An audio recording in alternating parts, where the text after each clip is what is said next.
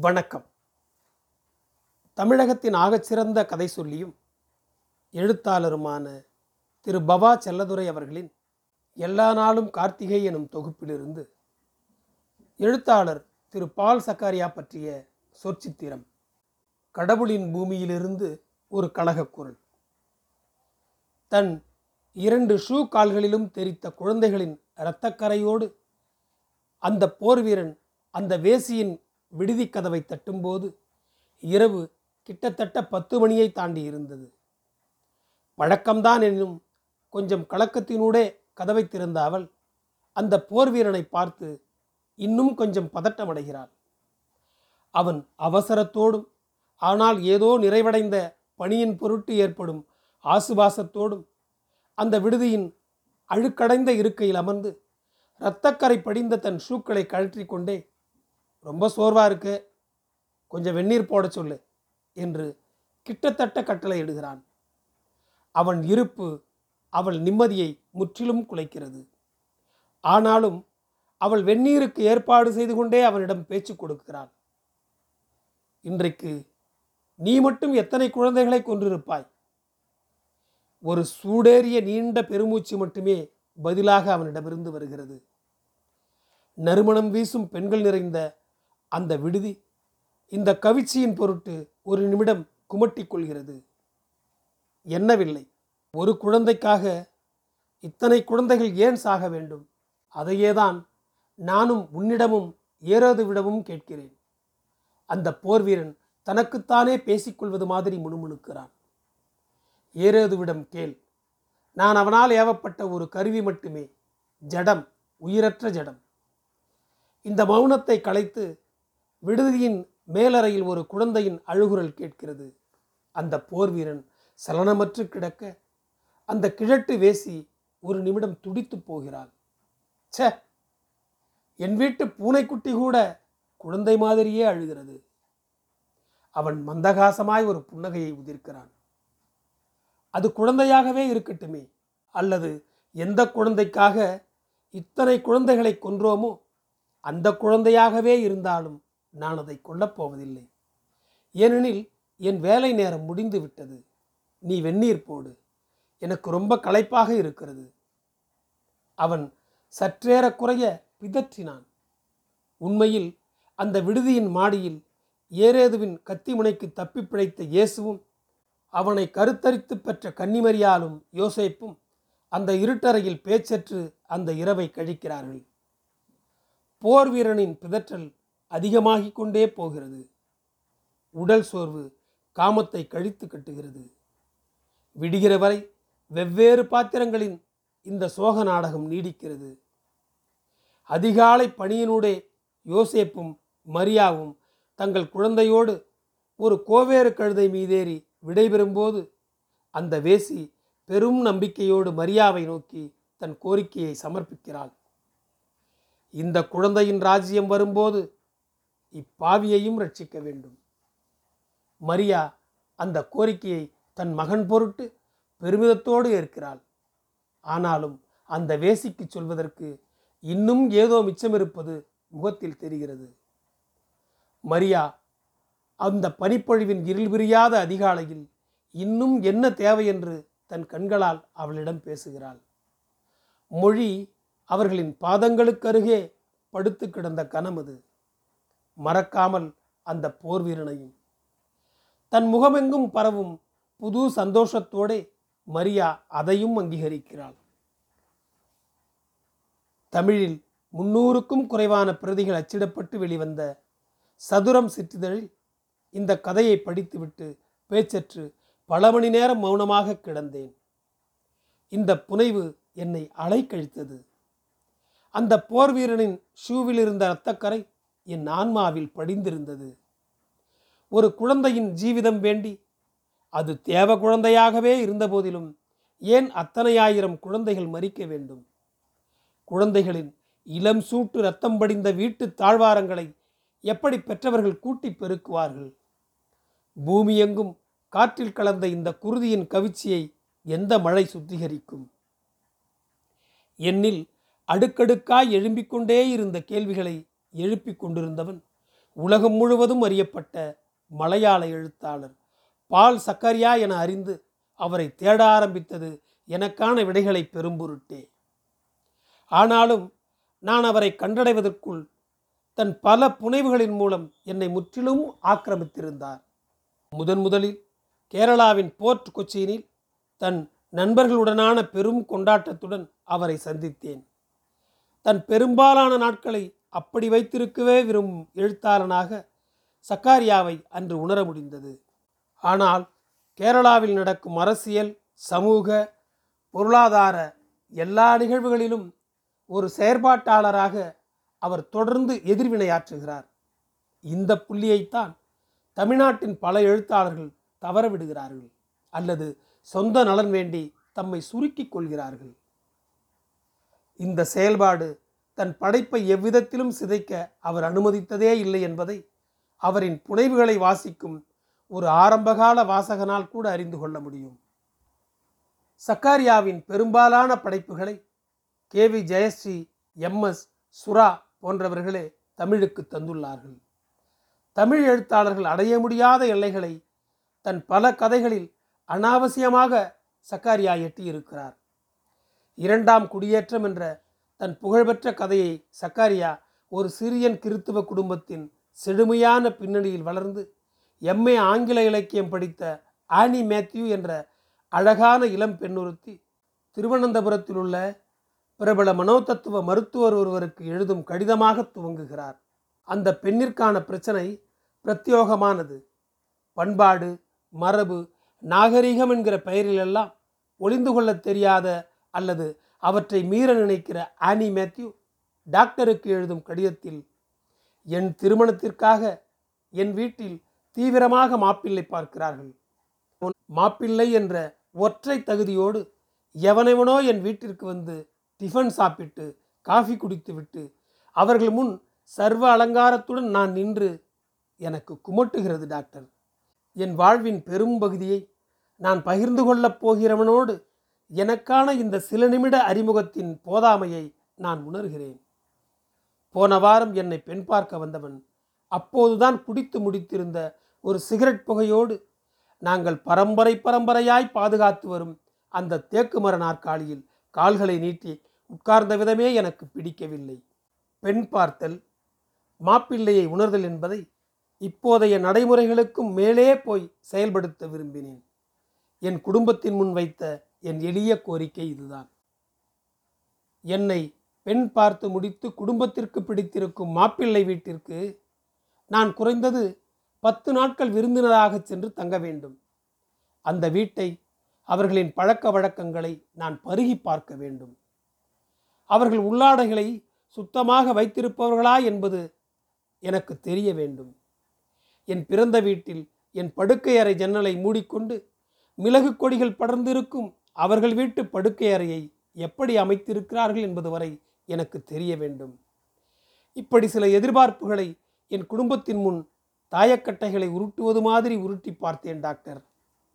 என் முழு குடும்பமும் நிம்மதி இழந்து சூன்யமாகி எப்போதும் எனக்கு தெரியாதென நினைத்து ரகசியமாக பேசி என் எழுபது வயது முத்தச்சன் முதல் என்னை விட இளையவனான தம்பி வரை இதில் அடக்கம்.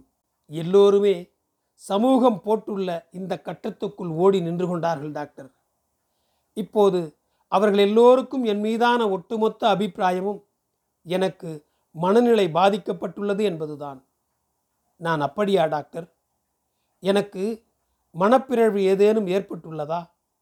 நான் வாழப்போகும் வீட்டை அதன் மனிதர்களை அதன் சுற்றுப்புறத்தை முன்கூட்டியே தெரிந்து கொள்ள முயன்றது மட்டும்தானே டாக்டர் நான் செய்த தவறு.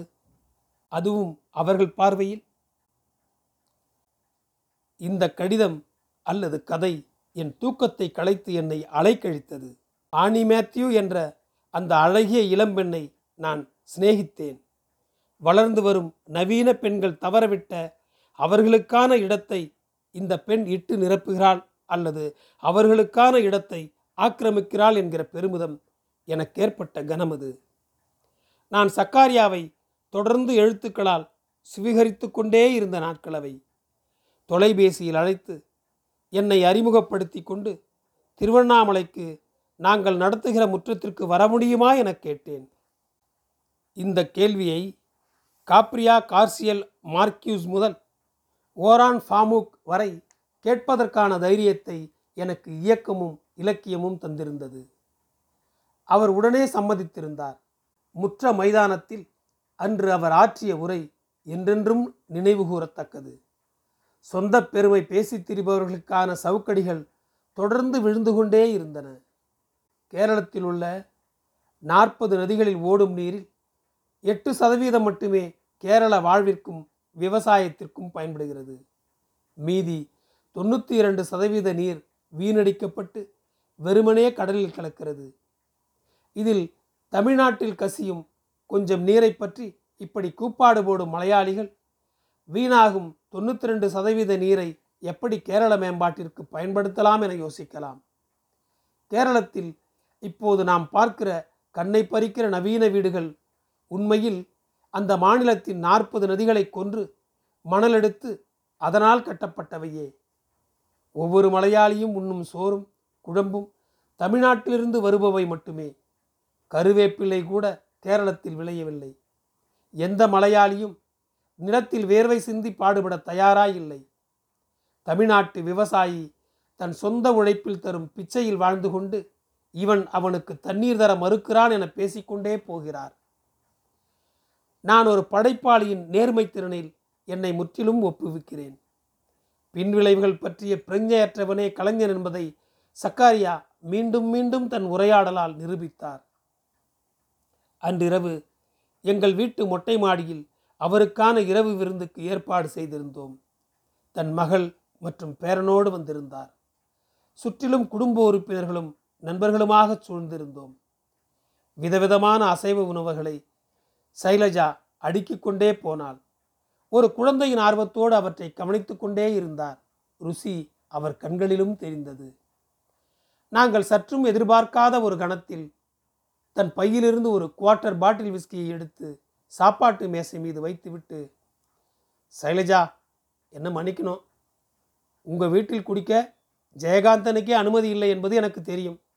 ஆனால் இன்று மட்டும் அதிலிருந்து எனக்கு விதிவிலக்கு வேண்டும். நினைவு தெரிந்த நாளிலிருந்து இரவு உணவு இதுவன்றி சாத்தியமானதில்லை என்று சொல்லிக்கொண்டே அருகில் இருந்த ஒரு எவர் சில்வர் டம்ளரில் தன் தேர்ந்த கைகளால் விஸ்கியையும் தண்ணீரையும் கலந்து கொண்டார். அவர் மகள் வெட்கத்தால் முகம் சிவந்து எங்களையே பார்த்து கொண்டிருந்தார். எனக்கு ஜெயமோகன் எப்போதோ சொன்னது நினைவுக்கு வந்தது. ஒரு பிரபல ஆங்கில பத்திரிகையில் சக்காரியாவை ஒரு இளம் பெண் நிருபர் பேட்டி எடுக்கிறாள். சார் எத்தனை வயசுலேருந்து குடிக்கிறீங்க? அநேகமாக ஒன்றரை வயதிலிருந்து. ஒவ்வொரு கிறிஸ்மஸ் காலங்களிலும் வீட்டிலேயே சொந்தமாக ஒயின் தயாரிப்போம். எங்கள் வீட்டில் அது இன்னும் கூடுதல் விசேஷத்தோடு நடக்கும்.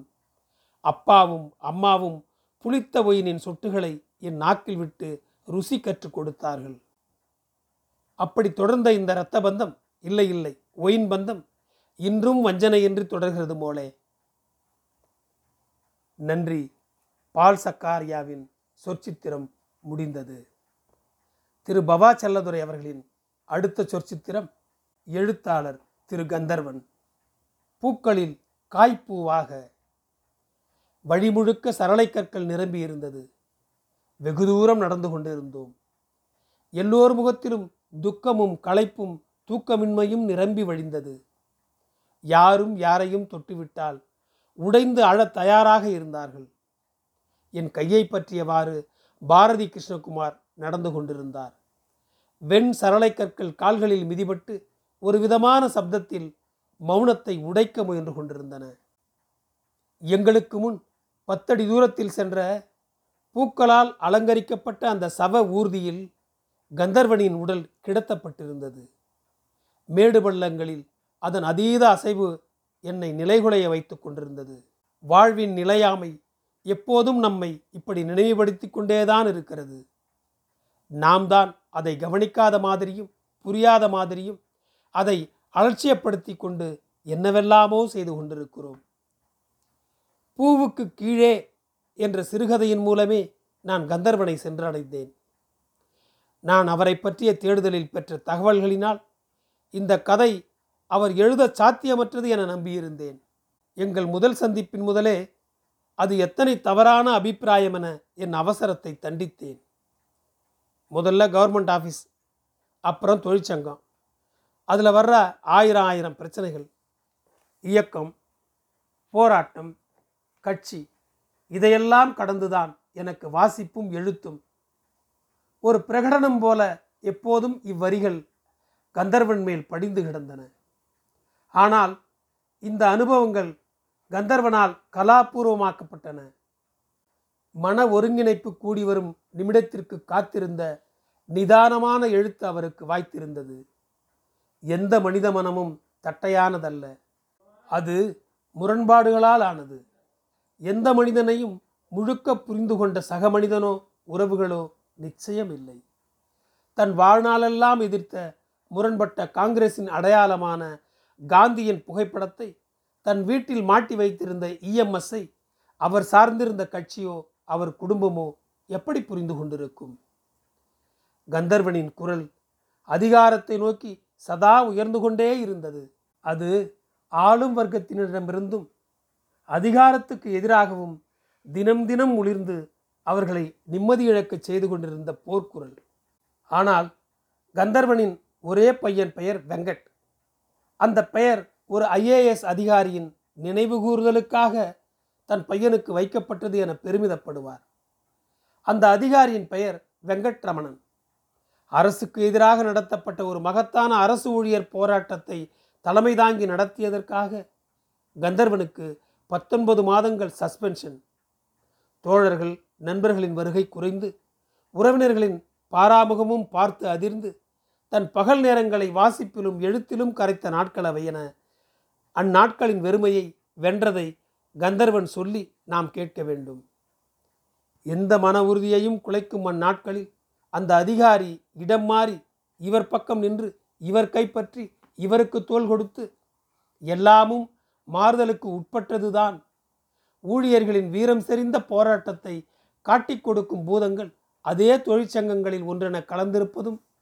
இப்படி ஒரு ஈரமனதோடு ஒரு அதிகாரி அதிகாரத்தின் நாற்காலியில் உட்கார நேர்வதும் முரண்பாடுகள்தான். எனினும் ஒரு போராட்ட காலத்தின் நெருக்கடிகளில் மூச்சு திணறும்போது இவர்கள் வெளிப்பட்டு விடுகிறார்கள். கந்தர்வனின் படைப்புகள் தொழிற்சங்க அரசியலுக்கும் கொள்கைக்கும் தத்துவத்திற்கும் அப்பால் போய் மனித மனங்களில் படிந்து கிடந்த மென் உணர்வுகளை தேடிக்கொண்டு வந்தவை. ஒரு பின்னிரவில் நீளும் பேருந்து பயணத்தில் ஓட்டுநர் இருக்கைக்கு இரண்டாவது இருக்கையில் உட்கார்ந்திருக்கும் அந்த நடுவயது பெண் திடீர் திடீரென விழித்து நான் பத்தினிடா நான் உத்தமிடா என திமிரும் காட்சி வேறெந்த படைப்புகளிலும் நான் அடையாத உக்ரம். இன்னும் தூக்கம் வராத ஏதோ பின்னிரவில் அந்த பெண்ணின் குரல் உடைந்து என் கழுத்தை நெரிக்கிறது. என் சரீரத்தை பிடித்துள்ள அந்த கதையிலிருந்து என் மரணம் வரை என்னால் விடுபட முடியும் என தெரியவில்லை. மனிதனின் மென் உணர்வுகளை தன் படைப்பு பக்கங்களெங்கும் படிய வைத்து கொண்டே இருந்தவர் கந்தர்வன். கவர்மெண்ட் ஆஃபீஸ்களின் பழுப்பேறிய கோப்புகளுக்கிடையே கிடந்த இந்த மகத்தான மனிதர்களை அள்ளிக்கொண்டு வந்து நம்முன் நிறுத்தினார். ராமன் சார் என்ற அலுவலக சூப்பரிண்டன்டன்ட் அந்த குட்டி சாம்ராஜ்யத்தின் மகாராஜா எப்போதும் வெற்றிலையை குதப்பிக்கொண்டு தனக்கும் கீழே உள்ள பதவிகளில் இருப்பவர்களை நிமிர்ந்து பார்த்தாலே தன் கௌரவத்திற்கு இழுக்கு என நினைக்கும் அதிகாரத்தின் கடைசி பிரதிநிதி ராமன் சார். அந்த அலுவலகத்திற்கு ஆறடிக்கும் மேலான உயரத்தில் சகல மரபுகளையும் உடைத்தெறியும் ஆசுவாசத்தோடு ஒரு புது இளைஞன் மாறுதலில் வருகிறான். முதல் பார்வையிலேயே ராமன் சாருக்கு அவனை பிடிக்கவில்லை. மெல்ல அலுவலகம் ராமன் சாரின் பிடியிலிருந்து விலகி ராமன் சார் அந்த அலுவலக அதிகார பிரதிநிதியாகவும் ரங்கராஜன் ஊழியர்களின் அடையாளமாகவும் தினம் தினம் சுவராசியமான மற்றும் அவமானமான நிகழ்வுகளால் காய்களை நகர்த்துகிறார்கள். ஒரு நாள் காய் முற்றி வெடிக்கிறது. ரங்கராஜனை மேல்தளத்திற்கு மாறுதல் செய்து ராமன் சார் போட வைக்கும் உத்தரவு கொந்தளிப்பாகிறது. ஊழியர்கள் உள்ளிருந்து தெருவுக்கு வருகிறார்கள். ஒரே நிமிடத்தில் காட்சிகள் தலைகீழாய் மாறுகிறது. அந்த மாறுதல் உத்தரவு ரத்தாகிறது. ராமன் சாருக்கு அது பெருத்த அவமானமாகி விடுகிறது. பார்த்து கொண்டிருந்த கோப்புகளை மேசை மீது விட்டு எறிந்துவிட்டு அவர் அலுவலகத்தை விட்டு வெளியேறுகிறார். ஒரு மாதமாகியும் அலுவலகம் திரும்ப முடியாத மனவழியை அவரே ஏற்படுத்திக் கொள்கிறார். அதன் பிறகு அவர் வீட்டிலேயும் இல்லை என்ற தகவல் பெரும் அதிர்வை ஏற்படுத்துகிறது. ஒரு நாள் சகஜமாகி மீண்டும் அலுவலகம் திரும்பி அன்று முழுக்க அலுவலகத்தில் இருக்கிறார். அதன் பிறகு அவர் மைத்துனனின் மூலம் விஆர்எஸ் கடிதம் வருகிறது. பிஎஃப் ஜிபிஎஃப் என சம்பிரதாயங்கள் பணமாக்கப்பட்டு அறுபதாயிரம் ரூபாய் ஒரு மஞ்சள் பையில் திணிக்கப்பட்டு அவருக்கு அளிக்கப்படுகிறது. யாரையும் நிமிர்ந்து பார்க்கவோ புன்னகைக்கவோ மனமின்றி வீடு திரும்புகிறார். வரும் வழியில் வண்டியை நிறுத்தி ஒரு இசைக்கருவிகள் விற்பனையகத்தின் முன் இறங்கி ஒரு புல்புல் தாராவை பிரியத்தோடு வாங்குகிறார். அதற்கான பணத்தை தன் உழைப்பில் கனத்த மஞ்சள் பையிலிருந்து கணக்கு பார்க்காமல் எடுத்து தருகிறார். ஒரு மாதத்திற்கு பிறகு சன்னதி தெருவில் ரங்கராஜன் ராமன் சாரை தற்செயலாய் அந்த புல்புல் தாராவை ஒரு குழந்தை மாதிரி அணைத்து கொண்டே நடப்பதை பார்க்கிறார். ரங்கராஜனுக்கு பொங்கி வரும் அழுகையை அடக்க முடியவில்லை என்று அந்த கதை முடிகிறது. நுண்ணுணர்வுகளையும் இசை மனதையும் கவர்மெண்ட் குப்பைகளும் கோப்புகளும் அடைத்துக் கொள்கின்றன. திமிரி மீண்டு வருபவன் கையில் கொடுப்பதற்கு பூங்கொத்துகளோடும் வீணைகளோடும் தேவதைகள் காத்து கொண்டிருப்பார்கள். ராமன் அப்படி தப்பித்த ஒரு அரசு ஊழியன்தான். இந்த கதை என்னை என்னவெல்லாமோ செய்தது. ஒரு சூறாவளி உட்புகுந்து என்னுள் பேயாட்டம் போட்டது. இந்த கதையின் சொல்லாத செய்திகள் வேண்டி நான் பஸ் பிடித்து புதுக்கோட்டை போய் ஒரு இரவு முழுக்க அவரோடு உரையாடி இருக்கிறேன் என் எஸ்தரும் எஸ்தர் டீச்சரும் என்ற கவிதை தொகுப்பிற்கு ஒரு அற்புதமான முன்னுரை தந்தார். பூக்களில் காய்ப்பூவாக என தலைப்பிட்ட அம்முன்னுரை போலவே வேண்டுமென பல படைப்பாளிகள் என்னிடம் கேட்டார்கள். என்னால் முடியலடா. நீ என் தம்பி என் உதிரம் என உணர்வு பொங்க பல முறை என் தோல் தொட்டிருக்கிறார். இரண்டாயிரத்தி நாலாம் ஆண்டு மார்ச் எட்டாம் தேதி மதுரை காமராஜர் பல்கலைக்கழகத்தில் சாகித்ய அகாதமி நடத்திய இந்திய அளவிலான கருத்தரங்கிற்கு ஜெயகாந்தன் கந்தர்வன் சிவகாமி நான் என பலர் அழைக்கப்பட்டிருந்தோம். நான் தங்கியிருந்த பல்கலைக்கழக விருந்தினர் மாளிகையின் எதிரறை ஜேகே உடையது. நெடுநேரம் அந்த அறையை தட்ட தயங்கி நின்றவர்களை விசாரித்தேன். Sir mister Ponnusamy university VC ஐயாவை சந்திக்கணும். நான் கதவை திறந்து உள்ளே போனேன். ஜேகே வெற்றுடம்பில் ஒரு காங்கிரஸ் துண்டு போட்டு இரவு கொண்டாட்டத்திற்கு நண்பர்களோடு தயாராகி கொண்டிருந்தார். நான் சொன்னதை கேட்டதும் அவசரமாக தயாராகி அவரை வரவேற்று ஓரிரு நிமிடங்களில் உரையாடல் முடித்து விடைபெற்றார். ஜேகே எதிரில் கந்தர்வன் கேஎஸ் என அந்த அறை படைப்பாளிகளின் சொற்களால் நிரம்பியிருந்தது. உரத்த குரல்களால் விவாதம் உற்சாகமாகியிருந்தது. நான் மதுரை நகரில் வாங்கப்பட்ட ஐரை மீன் குழம்பையும் கல் தோசையையும் பிரித்து சாப்பிட ஆரம்பித்தேன். இரு செல்ல குழந்தைகளைப் போல ஜேகேயும் கந்தர்வனும் என்னிடம் தோசை ஐரை மீனுக்கு மாற்றி மாற்றி கை நீட்டி சாப்பிட்டது மறக்க முடியாத காட்சி பதிவுகள். அதுதான் கந்தர்வனை நான் கடைசியாக பார்த்தது. அதன் பின் அந்த வெண் சரளை கற்களுக்கிடையே நடந்து தூரத்திலிருந்தே கண்களால் அவரை பருகியது மட்டும்தான். பல நூறு தோழர்களின் மௌன நடையினிடையே நான் பத்தினிடா நான் உத்தமிடா என்று அகாலத்தில் ஒழித்த அந்த பெண்ணின் குரல் எனக்கு மட்டும் கேட்கிறது. உடலெங்கும் ஒரு குரல் என் மீது மின்சாரத்தை பாய்ச்சுவது போல் உணர்ந்த தருணம் அது. ஒரு படைப்பாளி படைப்பின் உச்சத்தில் ஒளிரும்போதே கீழே விழுந்து கருகிவிட வேண்டும். அதுதான் கந்தர்வனுக்கு நேர்ந்தது. அதுதான் நான் வேண்டுவது என்கிறார். எழுத்தாளர் திரு பவா செல்லதுரை நன்றி. என் குரல் உங்களை தொடர ஃபாலோ பட்டனை அழுத்துங்கள். உங்களுக்கு மீண்டும் நன்றி.